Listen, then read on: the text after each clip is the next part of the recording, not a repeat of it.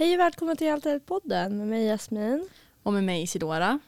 Och med mig, Annika Paulsson. Yes. yes. I dagens avsnitt har vi en gäst med oss. Mm. Vill du berätta lite mer om dig själv Annika? Jag är 58 år och jag har jobbat som kurator med barn och unga i 20 år drygt. Eh, jag jobbar just nu på Östersunds sjukhus på barnkliniken och jobbar med sjuka barn i alla åldrar upp till 18 mm, medicinskt sjuka barn. Mm. Innan har jag jobbat på grundskola och på gymnasium och lite friskolor som kurator. Och senast innan jag började på sjukhuset så var jag på Fyrvalla på gymnasiet där. Yes. Mm. Så du har jobbat lite med allt möjligt och så tänkte vi att precis det här avsnittet då ska vi prata lite grann om lite allt möjligt vad en kurator får höra mm. av både tjejer och killar. Mm. Vad det är för problem man stöter på och sådana saker.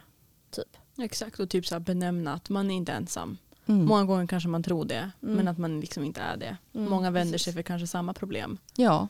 Att man kan känna en, en gemenskap i det hela. Precis. Mm. Yes. Superbra. Då kör vi igång. Det gör vi.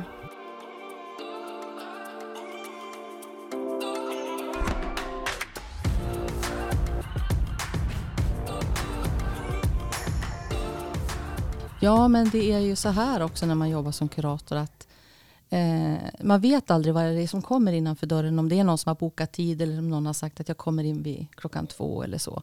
Så har man ju absolut oftast ingen aning om vad det är de vill komma med för någonting. Så att beredskapen behöver man ju ha med sig. Det kan vara jättesvåra frågor och det kan vara ganska enkla frågor. Eh, det kan vara existentiella frågor. Det kan vara vad ska jag göra i framtiden? Och det kan vara eh, läggningsfrågor, alltså vem är jag? Vem vill jag älska? Mm. Och det kan vara enklare saker. Men det är också ganska ofta fråga om kränkningar och mobbning och så. Mm. Mm. mm. Alltså, det här, många tror att man ska gå till en kurator när man, är liksom, när man faktiskt mår dåligt. Mm. Men så behöver det ju inte alltid vara. Nej. Eh, på Fyrvalla jobbar jag mycket så att jag var ute och minglade runt i korridoren och presenterade mig och lät dörren stå öppen och tala om att man behöver inte veta varför man kommer till mm. kuratorn.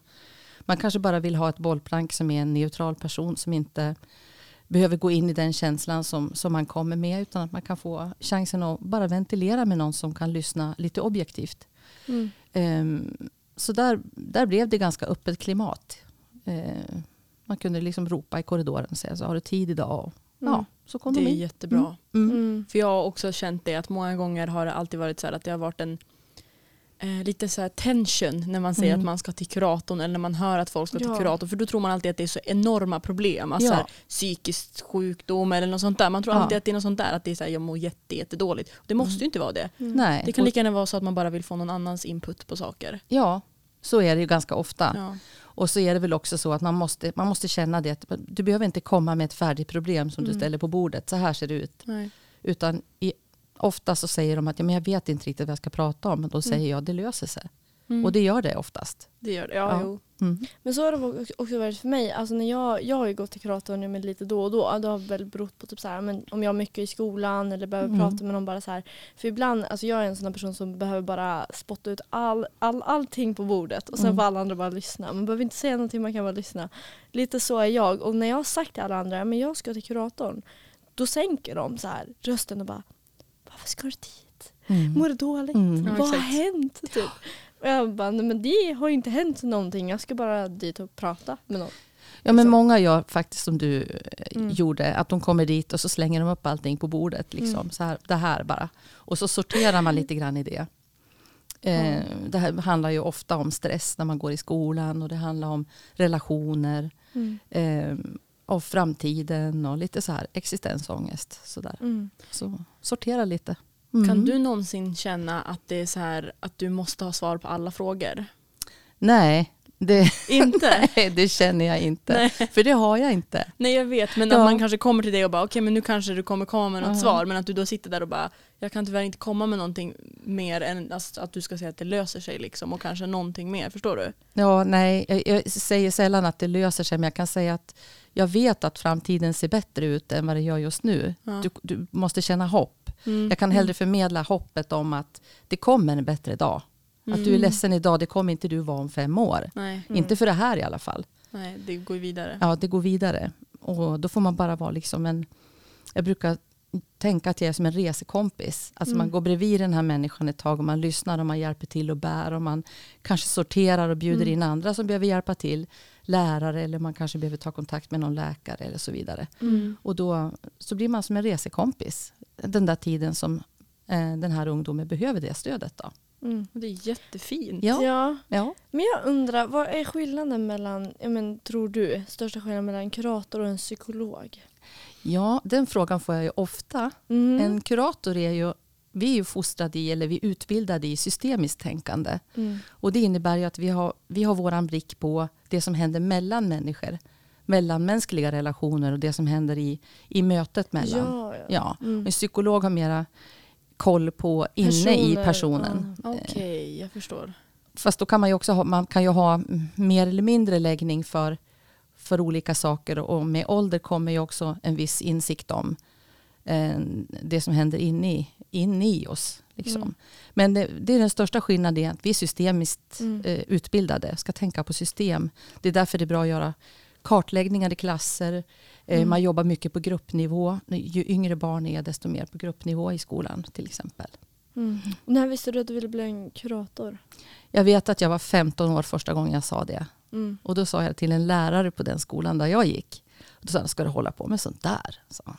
Oj. Och då backade jag. Och så blev jag inte kurator förrän jag var 35 ungefär. Oj. Mm. Men ändå liksom att du höll dig vid det där Jajamän. i baktanken på att jag kommer bli det där någon gång. Mm. Någon gång kommer Jo, jag dit. ville bli det. Ja. Faktiskt. varför då? Om jag får fråga. Ja, det fanns en kvinna som bodde där jag bodde, eh, Mm. i samma by. Och hon var kurator. Jag tyckte hon var otroligt härlig. Mhm. Jag såg upp till henne rätt mycket. Mm. Mm. Okej.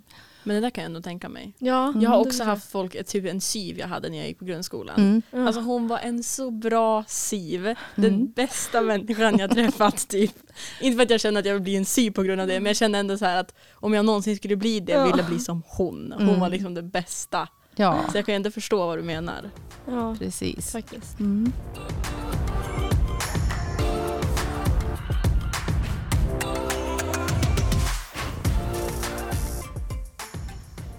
Ja, så sen så kanske man upplever att det, här, det, det är inte så svårt eh, att hjälpa någon, eller vad man ska säga. Nej, nej, nej. Det här med att vara en resekompis, det är, liksom, det är bara att man vågar vara, vågar vara nära och våga lyssna på den Mm. individen som man träffar. Typ stöd. Man måste Ja. vara anpassningsbar typ. Jag har det Mm. till och med tatuerat på armen här, våga veta. Mm. Alltså att man tar ansvar för det man får Mm. höra. För att eh, det tycker jag är mycket. Förmedla hopp och så sen våga ta ansvar för det man får höra från en ungdom. Mm. Och aldrig ifrågasätta ett barns eller en ungdoms historia. Mm. Det har jag aldrig gjort. Det är sanning de kommer med. Mm. Mm. Det är liksom, du frågar inte om det verkligen har hänt. Nej. Nej. Nej, har jag aldrig gjort. Kommer inte att göra. nej. Det är bra. Ja det är det. För om ett barn eller en ungdom kommer med en svår berättelse så kan jag ju inte börja med att ifrågasätta den. För man tänker vilket motstånd de har haft för att komma. Och nu ska jag berätta om det här svåra.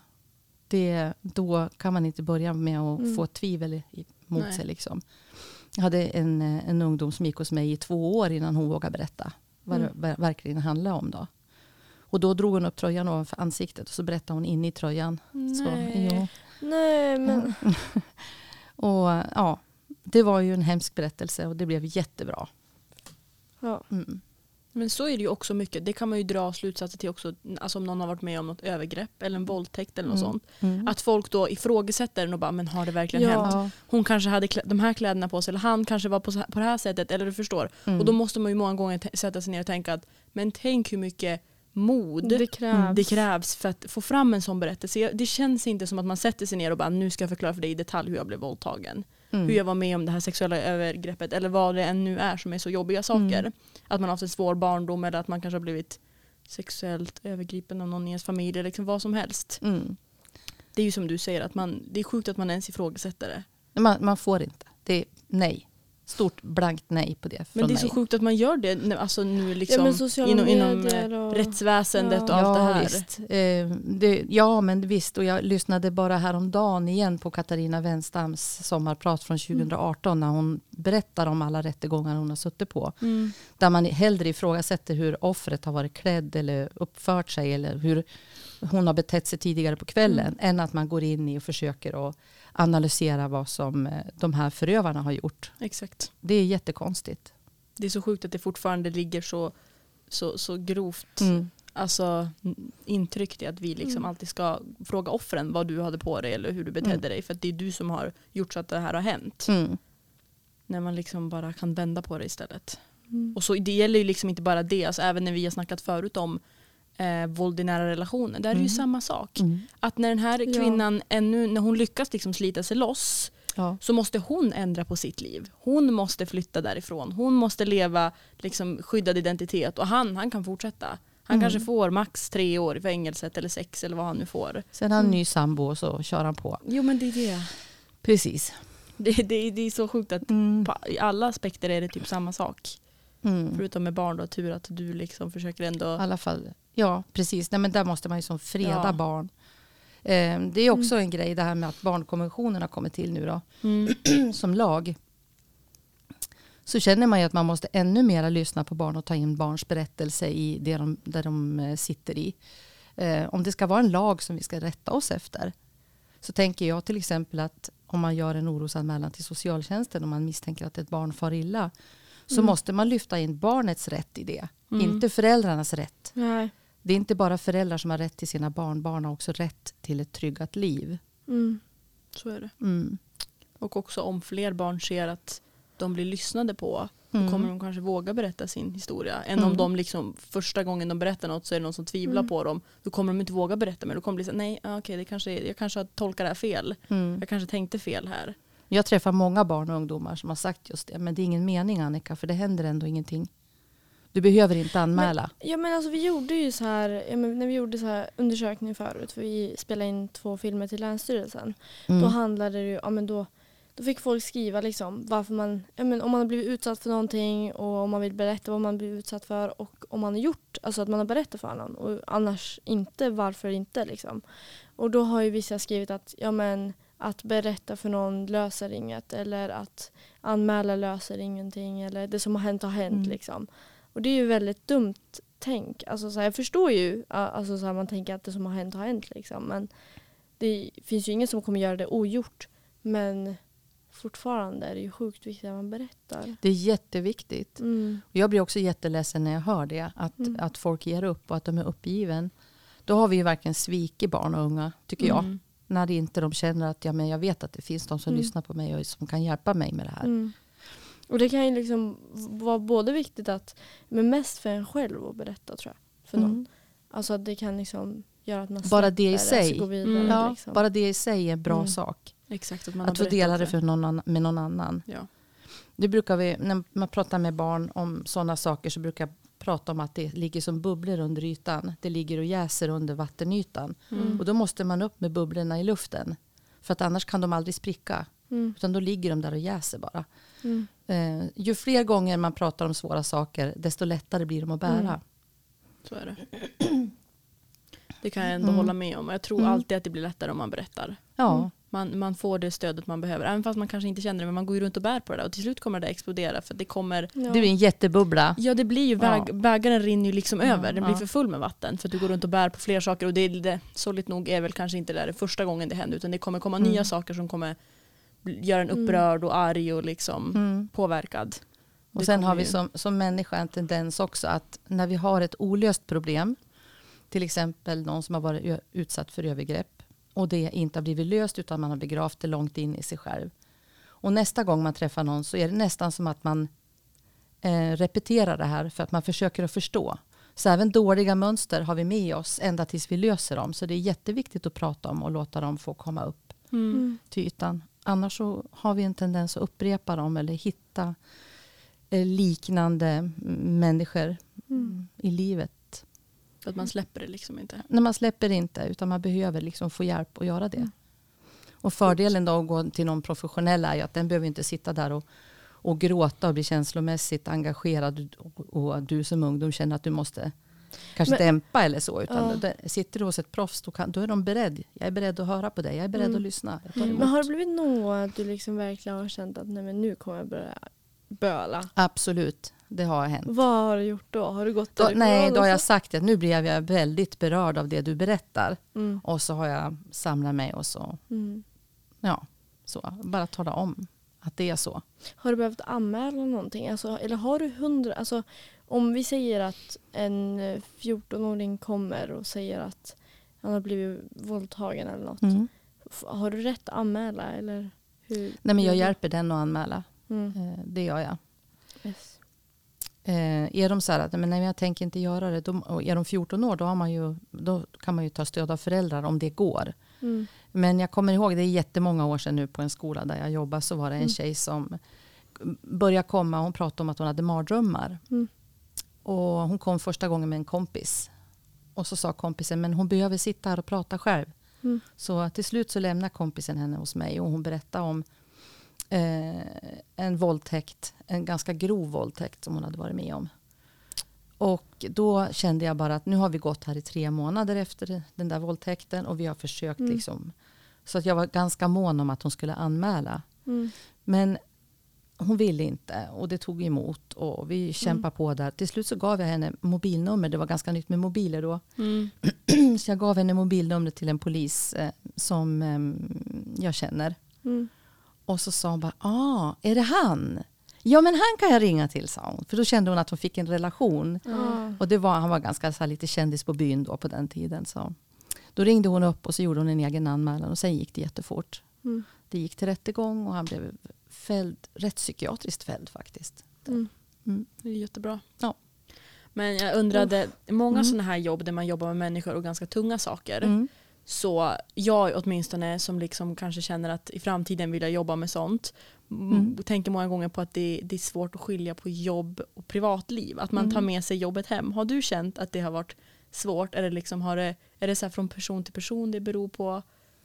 Eller Men jag- har du, har du ja. någonsin tänkt på det? Absolut. Ja, det får man ju ver- verkligen förhålla sig till. Ehm, jag brukar tänka så här att som kurator så är jag som en åskledare. Brukar jag tänka. Mm. När någon kommer in genom dörren, du vet inte vad den kommer med, så kommer blixten träffa dig.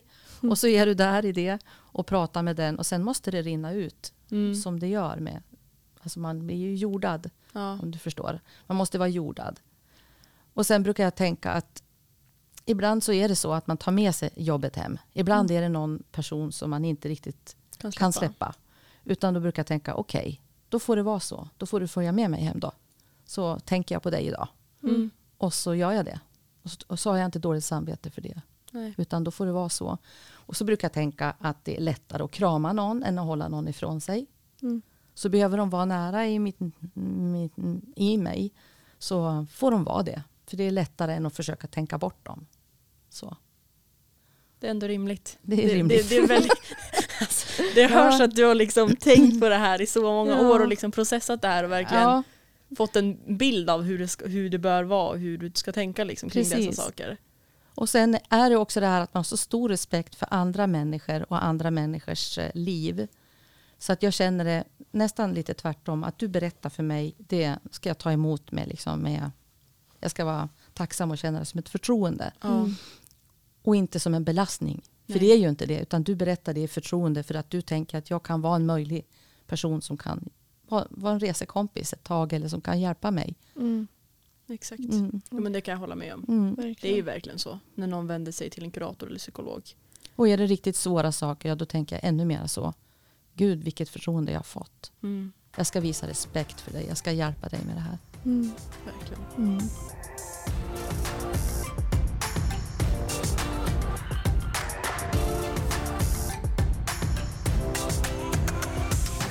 Alltså jag kan ju tänka mig bara att så här, ja men teori, alltså så bara hypotetiskt sett att tjejer och killar kommer till dig med olika problem. Tjejer har ju en viss, viss typ av problem och killar har många en annan typ av problem. Ibland Mm. kan det vara väldigt likadana också. Och det var ju precis det vi ville liksom prata med dig om. Vad är det specifikt lite mer? Typ vad är det tjejer kommer med problem? Har du sett någon skillnad? Ja, alltså eller någon drastisk liksom, Mm. skillnad. Mm. Parallell du kan dra. Tjejer har ju kanske lite mera så här äh, benägenhet att ta upp relationer och då tar man gärna upp relationerna utifrån den andra eller de andra som det här handlar om. Mm. Så där blir ju alltid en standardfråga efter en stund och hur blir det för dig när det här händer eller hur blir det för dig när han säger så eller därför att man måste vända tillbaka till sig själv och se Alltså, vi, vi kan inte prata om någon som inte är i rummet, för den, den är inte där.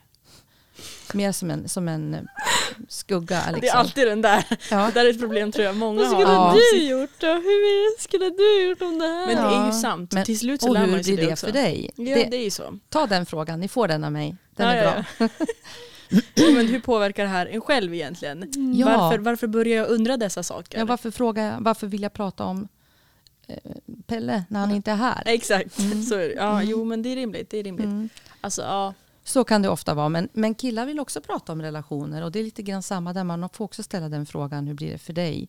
Mm. Men killar har kanske lite längre startsträcka. För de, har inte, de är inte så vana att prata. Mm. Utan de Exakt. behöver oftast gå lite längre väg och resonera omkring. Och eh, kanske ha flera träffar innan de kommer fram till liksom, Mm. det de vill prata om. Men de har också relationsproblem. ja, ja. Mm. Jag tror att det är samma problem. Mm. Alltså det är ju de grejerna tjejer känner, känner ju killar också. Ja, alltså det, precis. alla är vi människor i slutet av Ja. dagen, vilket kön man än är. Jajamän, så är det. Sen så tycker jag att um, en intressant sak som jag har tänkt på mycket det är det här att med självskadebeteenden och sånt där. Mhm. Ett tag var det ju väldigt många som liksom kom. De kom springande med de här unga tjejerna till mig. Och det var ju så farligt och de skar sig så mycket. Och det var ju så, när det började på komma som ett, Mm. ett, eh, sorts ångestdämpande beteende. Mm. Eh, när det var, blev mer vanligt om man Ja säger. precis. Så tänkte jag på det när jag jobbade på Fyrvalla. Vad gör killar? Liksom? Vad har de för självskadebeteenden? Och det har de ju, Ja. fast man, vi benämner inte det som det. De kör fort med skoter, de kör fulla.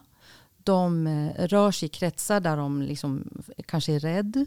Mm. Eh, en del ska visa att de tål mycket. De, en, en, någon hade bränt sig själv med cigaretter på armarna för att visa att han tålde mycket. Det är en form av självskadebeteenden det också. Mm. Kanske att man slåss och sånt. Ja, ett Jo, riskbeteende och så. Och det, och det, jag tycker att vi pratar alldeles för lite om det. Att det är deras sätt Mm. att visa att de mår dåligt och att man måste ta, det på, ta hand om det på samma sätt. Mm.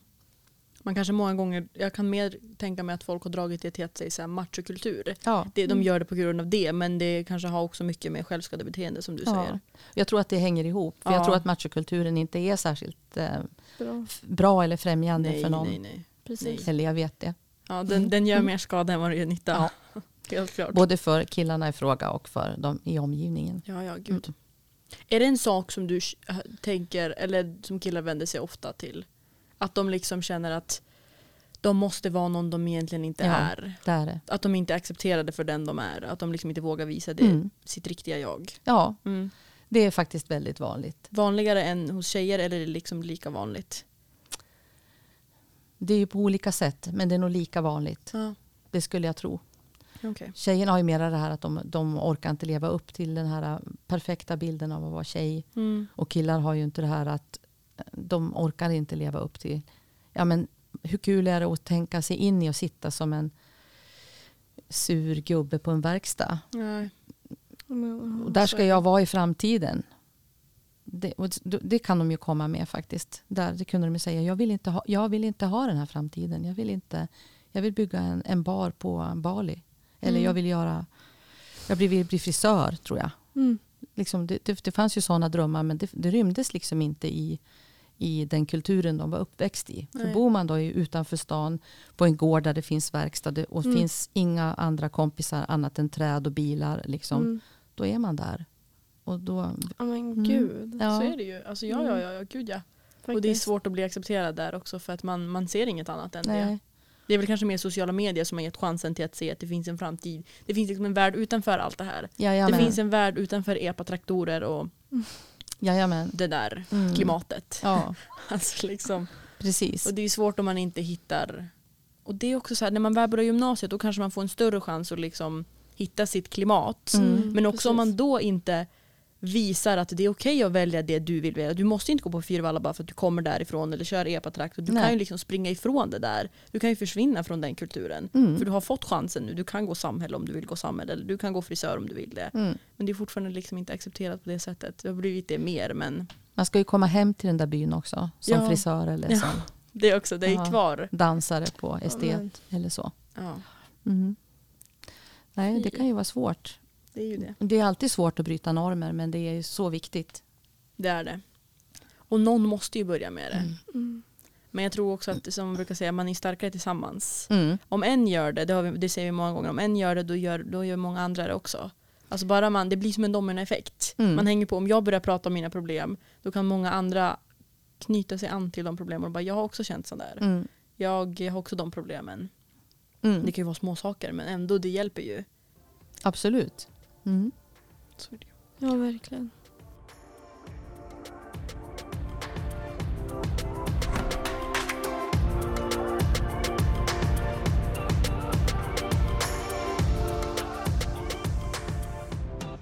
Ett barn är alltid, den- den frågar alltid efter det den är beredd att höra pratas om. Frågar de inte så är man inte beredd. Det är liksom en så här grundregel. Man kan inte lägga det på små barn. Vi- ska prata om när du var utsatt för. Nej. Det kan man inte. Utan man måste prata om när de är beredd. Och det märkte jag ju väl på, på Fyrvalla också faktiskt. När det kom ungdomar som Mm. började prata om vad de hade varit med om när de var barn. Så kunde man ju fråga då, och hur blev det för dig? Hur tänker du om det nu? Va, vad anser du att det här är för någonting? Mm. Och då, det är ganska jobbigt att re- reflektera över när man blir äldre. Att man kanske inte hade det så bra som man tänkte. Och de kunde till och med säga att ja, men när jag var liten och det här hände, då, det, det, var bara, det var ju bara på skoj. Det var ju bara kul. Liksom, ja. Mm. Så, ja, så- får man kunskapen sen, eller insikten sen. Mm, det slår en sen i Mm. ansiktet och bara Ja. vad, vad det jag var med om egentligen. Mm. Mm. Och det sätter ju sina spår. Ja, Det, det, det lägger ju en stor grund till att man kanske liksom inte litar på folk senare och man har kanske gett svårare för närhet. Mm. Och. Alltså som övergrepp gör i senare ålder också. ja Bara att man liksom, det händer som barn, att det är ännu tidigare. precis. Det rubbar ju den här balansen Ja. för hur man liksom ska se på människor. Många har ju också som, som hemligheter. Man säger det finns ju såna här hemligheter man har begravt i sig. Någonstans så förstår man att det här är fel. Det här har jag varit med om men det här, så här har inte alla andra det. Ehm, och då tystnar man också. Då kan de tystna liksom och vill inte prata om det. I- men det kan pysa ut lite här och där. Jag hade till exempel en, ett barn som han var väl kanske bara fyra år då. Men han började prata om att ja, men Ja men att man luggar. När man luggas och när man gör illa, när man slår på huvudet och sådär. Mm. Och så, så sa jag väl någonting sånt, det var ute i ett sammanhang, så sa jag men så ska man väl inte göra. Nej men så gör väl alla. Nej men gud det är så Ja. hemskt. Så, så, nej. Så då Nej. blev det en orosanmälan på det. Mm. Mm. Men det, det är ju ett problem man har hört förut också att liksom barn, vissa barn är lite mer våldsamma än andra. Att de tror att det liksom, det lös, allt löses med våld. Jajamän. Att man, eller typ så här, som du snackade om förut att Mm. barn går och drar ner byxorna på varandra. Mm. För att de tror att det är normalt. Fast att det Mm. liksom inte är det. Mm. Och att det börjar i så pass tidig ålder. Att Ja, det är så här, men man måste ju lära dem redan där kanske om samtycke på Mm. ett sätt. Att så här, om jag säger nej då slutar du. Nej, men stopp min kropp, det Ja. finns ju. Det är ett litet sånt där material för små barn. Mm. Att säga det. liksom, Jag vill inte ha en kram av farmor jämt. Nej, Utan man kan fråga, vill du ha en kram? ja. Mm. får jag krama dig? Ja, får jag krama dig? Exakt. Mm. Det, det, för det, det kände jag, det fick man ju inte själv som barn. Inte för att man, nu, nu är jag liksom inte skadad av det, Nej. men, men eh, när man tänker efter så var det inte riktigt så. Det var så här släktträff, kom i stora, nu ska vi krama. Man bara, absolut, Ja. nu kör vi. Jan tog tag i och pussade Ja överallt. men exakt. Eller hoppa upp en i knät liksom, fick man sitta där fast Ja. man, det var knöligt och jobbigt och man ville hellre göra något annat. Ja men jo så är det ju. Ja. Herregud. Det börjar ju från tidig ålder. Ja, men. Men som du sa också att man kan ju inte heller bara lägga allt på barnen. Nej. Utan när de är redo så kommer de fråga om det. Ja, Det har jag också sett att det är så här, barnen kommer och frågar om någonting och de frågar ju när de är redo för det. Mm. Vad det nu än handlar om. Om det handlar liksom om hur barn blir till eller om varför han drog ner byxorna på mig på dagis. Det är ju Mm. olika. Mm. Precis. Men det är väl också kanske något, det, det måste väl också ingå i så här typ förskoleutbildning för att bli förskollärare. Sån här, alltså hur man ska liksom bete sig mot barn som kanske visar ett sånt beteende att man Mm. inte fattar stopp min kropp eller sånt. Men precis, en barn som har varit utsatt blir ju oftast ganska gränslös i sitt Mm. eget beteende. Ehm, kanske hoppar upp i knät på vilt främmande människor eller tror att de ska pussa mitt på munnen på någon de inte känner som är Mm. vuxen. Och, ehm, det är ju viktigt att lägga pussel tänker jag när man, när man träffar barn. Det är alltid pussel. Okej. Det, det är en pusselbit och sen kan man titta på samspel med kompisar. Man kan eh, prata lite med föräldrar eller prata med, med, med de som finns omkring. Liksom. Eller man kan ta ett stöd av arbetskamrater. och se vad man ser. Mm. Och sen är det ju, då måste man göra en orosanmälan. Och handlar det om sådana allvarliga saker som övergrepp eller kanske misshandel, då ska ju inte föräldrarna informeras i första hand från förskolan om det. Eh, Och Mm. när man inte vet vem som är förövare. Nej, Utan då är det socialtjänsten och polisens uppgift att eh, okej. se hur de ska hantera Mm. det. Men det är alltid viktigt att ha så mycket med som möjligt i en orosanmälan så att det går att jobba med. Mm. Man kan inte bara skriva misstänker eh, eventuellt övergrepp. Utan då, eh, Det kommer ingen gå vidare nej, med det kan man inte. Och Nej. det finns ingenting att fråga om eller prata om. Nej, man måste liksom ändå ha några pusselbitar som du säger. Ja. Konkreta situationer och så. Och då, man får ju stå bakom dem där tillsammans eh, på en arbetsplats. Så att man liksom stöttar varandra i det, det man har sett. Exakt.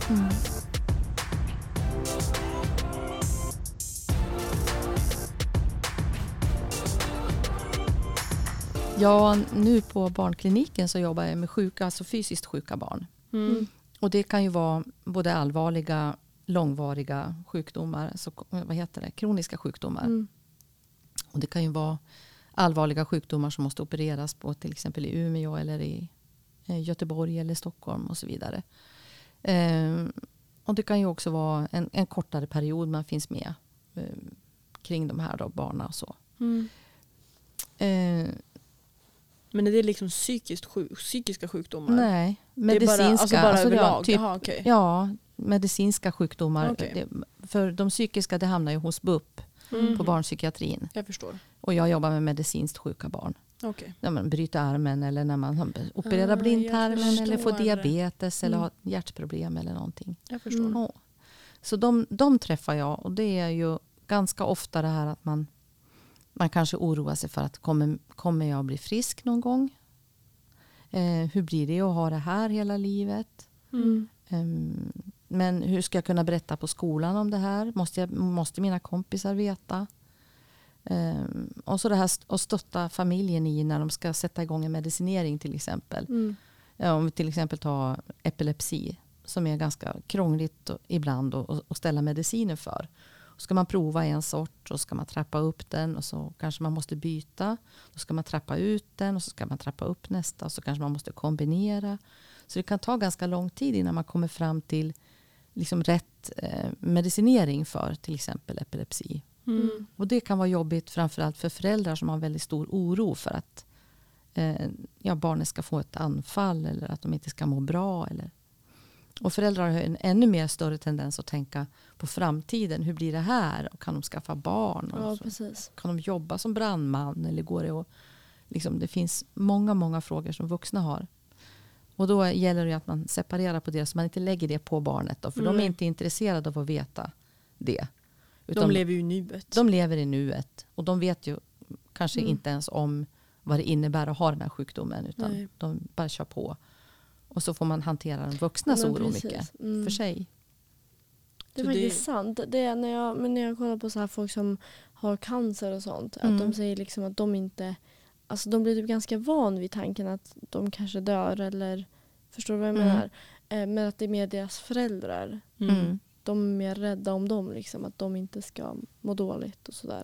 Ja, absolut. Själva Mm. patienten menar du är inte så... Brydd liksom. Nej, det, det här händer men Mm. ta hand om mina föräldrar. Ja, men så kan det absolut vara. Mm. Kanske också för att många gånger föräldrarna som inte är som inte lever med sjukdomen på det sättet de kan liksom inte acceptera att barnet är sjuk Nej. Mm. på något sätt. Precis. Alltså medicinskt sjukt spelar liksom ingen roll. Utan att man som du säger lever i det här att framtiden, vad kommer hända då? Mm. Ja men precis. Mm. Att man liksom inte kan komma till ro med det. Att, Exakt hur länge kommer den här personen vara sjuk? ja. För Vad det, har vi det för vet man plan ju för sällan det? ett svar för. Ja, men visst, nej. Det är ju, Och planeringar och handlingsplaner och sånt vill de gärna ha. Men det ena hänger ihop med det andra. Mm. Så att om man börjar i en ände så utvecklas det ju på, kan det utvecklas på lite olika sätt. Och det är ju jättejobbigt att vara i det, att man inte riktigt får svar Mm. så, som förälder. Då. Så Åh, är det ju. Gud. Mm. Ja, ja. känner vi oss Kanske det. Färdiga. Ja. Mm. Vi har ju ett, de tre snabba frågorna som vi brukar Mm. ställa till Okej. alla gäster. Mm. Eh, Det är inte jättesvåra frågor, du behöver liksom inte förbereda dig inför de frågorna. Nej. Jag ska bara hitta dem. Okej, är du redo? Ja. Hur tycker du att man på bästa sätt ska, nu pratade inte vi riktigt om något speciellt ämne idag, vi pratade bara mer om vad ungdomar brukar vända sig till dig mm, gällande liksom hjälp. Men om du nu skulle kunna ge ett tips till ungdomar överlag som kanske lyssnar på podden bara. Gällande de här ämnena, alltså att man vänder sig till kuratorn och sånt. Mm. Eh, du ska alltid tro att det kommer att bli bättre. Och du Mm. ska vända dig till din kurator eller någon vuxen du tycker om på din, på din, där du finns. Mm. Mm. Ehm, nämn tre saker som du tycker är viktigt eller viktiga att veta gällande det ämnet vi har pratat om idag. Vi har inte pratat riktigt om något speciellt ämne. Men att ja, men det vi har man- pratat om ja. liksom, som är viktigt att veta om utsattheter eller Mm. ungdomars tankar, åsikter. Ja, att de alltid pratar sanning. Utgå ifrån att det är sant, det de kommer med. Mm. Eh, våga vara kvar och lyssna. Ehm, finns, finns kvar så länge som de behöver dig. Mm. Mm. Våga Bra. stanna och lyssna. Det är viktigt. Mm. Och sista, om du skulle kunna ge ett råd till de som lyssnar på podden just nu, vad skulle det då vara? Mm, ett råd. Ett råd. Eh, känn hopp. Det kommer att bli bra. Mm. Mm. Jätteviktigt. Yes. Ja, tack för att du valde att gästa oss. Mm, tack att så mycket. För att jag fick komma. Det var Tack. så lite så. Så, Så får ni ha en vi. jättebra tills Ja. nästa avsnitt. Ha det bra. Hej då. Ha det bra. Hej. Hej då.